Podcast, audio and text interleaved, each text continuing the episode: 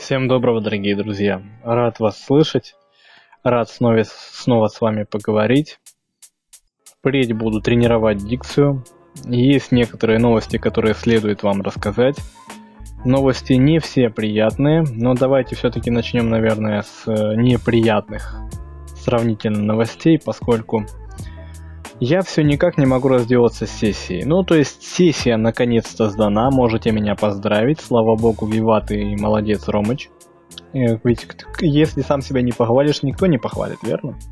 Так вот, вчера мне прилетает еще одно письмо э, от из моего института, из которого следует, что мне следует отучиться еще один курс уже с четкой специализацией. Все бы хорошо и не было бы такой паники, если бы не одно но.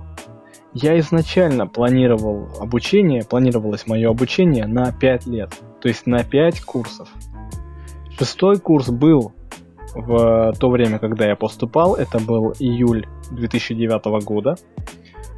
Шестой курс был и планировался но он шел как дополнительный, и это что-то вроде, я ведь обучаюсь дистанционно, это было что-то вроде э, аспирантуры в обычном учебном заведении, и он э, как бы исполнялся в довесок, так скажем.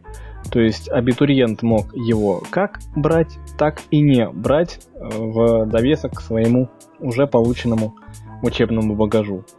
Сейчас же выясняется, что у меня нет другого выхода, кроме как продолжить обучение э, длиной 8 э, учебных месяцев.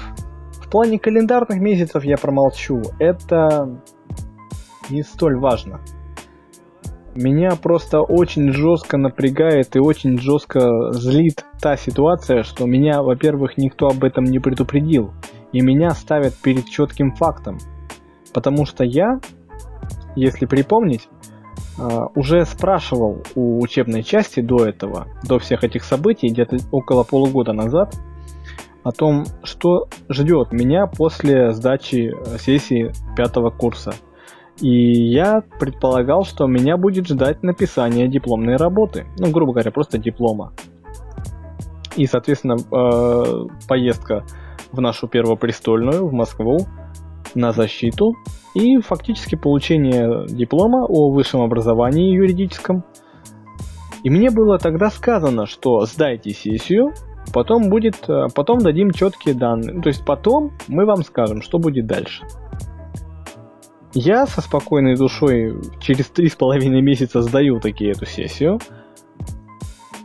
И выясняется, что не все так просто. То есть сейчас выясняется, что а вот мы как бы вам еще годик целый учиться, ну, грубо говоря, да, 8 месяцев. Я лично, я, конечно, могу понять, что да, наверное, это нужно, и как бы тут брыкаться не от чего. Я, меня бомбит сейчас, меня брыкает сейчас только от того факта, что меня никто не, не поставил в известность, я, в известность, я не распланировал расходов потому что я уже спокойно, спокойной душой э, перепланировал определенные свои расходы, которые у меня есть на чуть ли не на год вперед. Ну, как бы ладно, это будет слишком громко сказано, но, скажем так, на полгода вперед у меня уже все было, в принципе, так спокойненько расписано.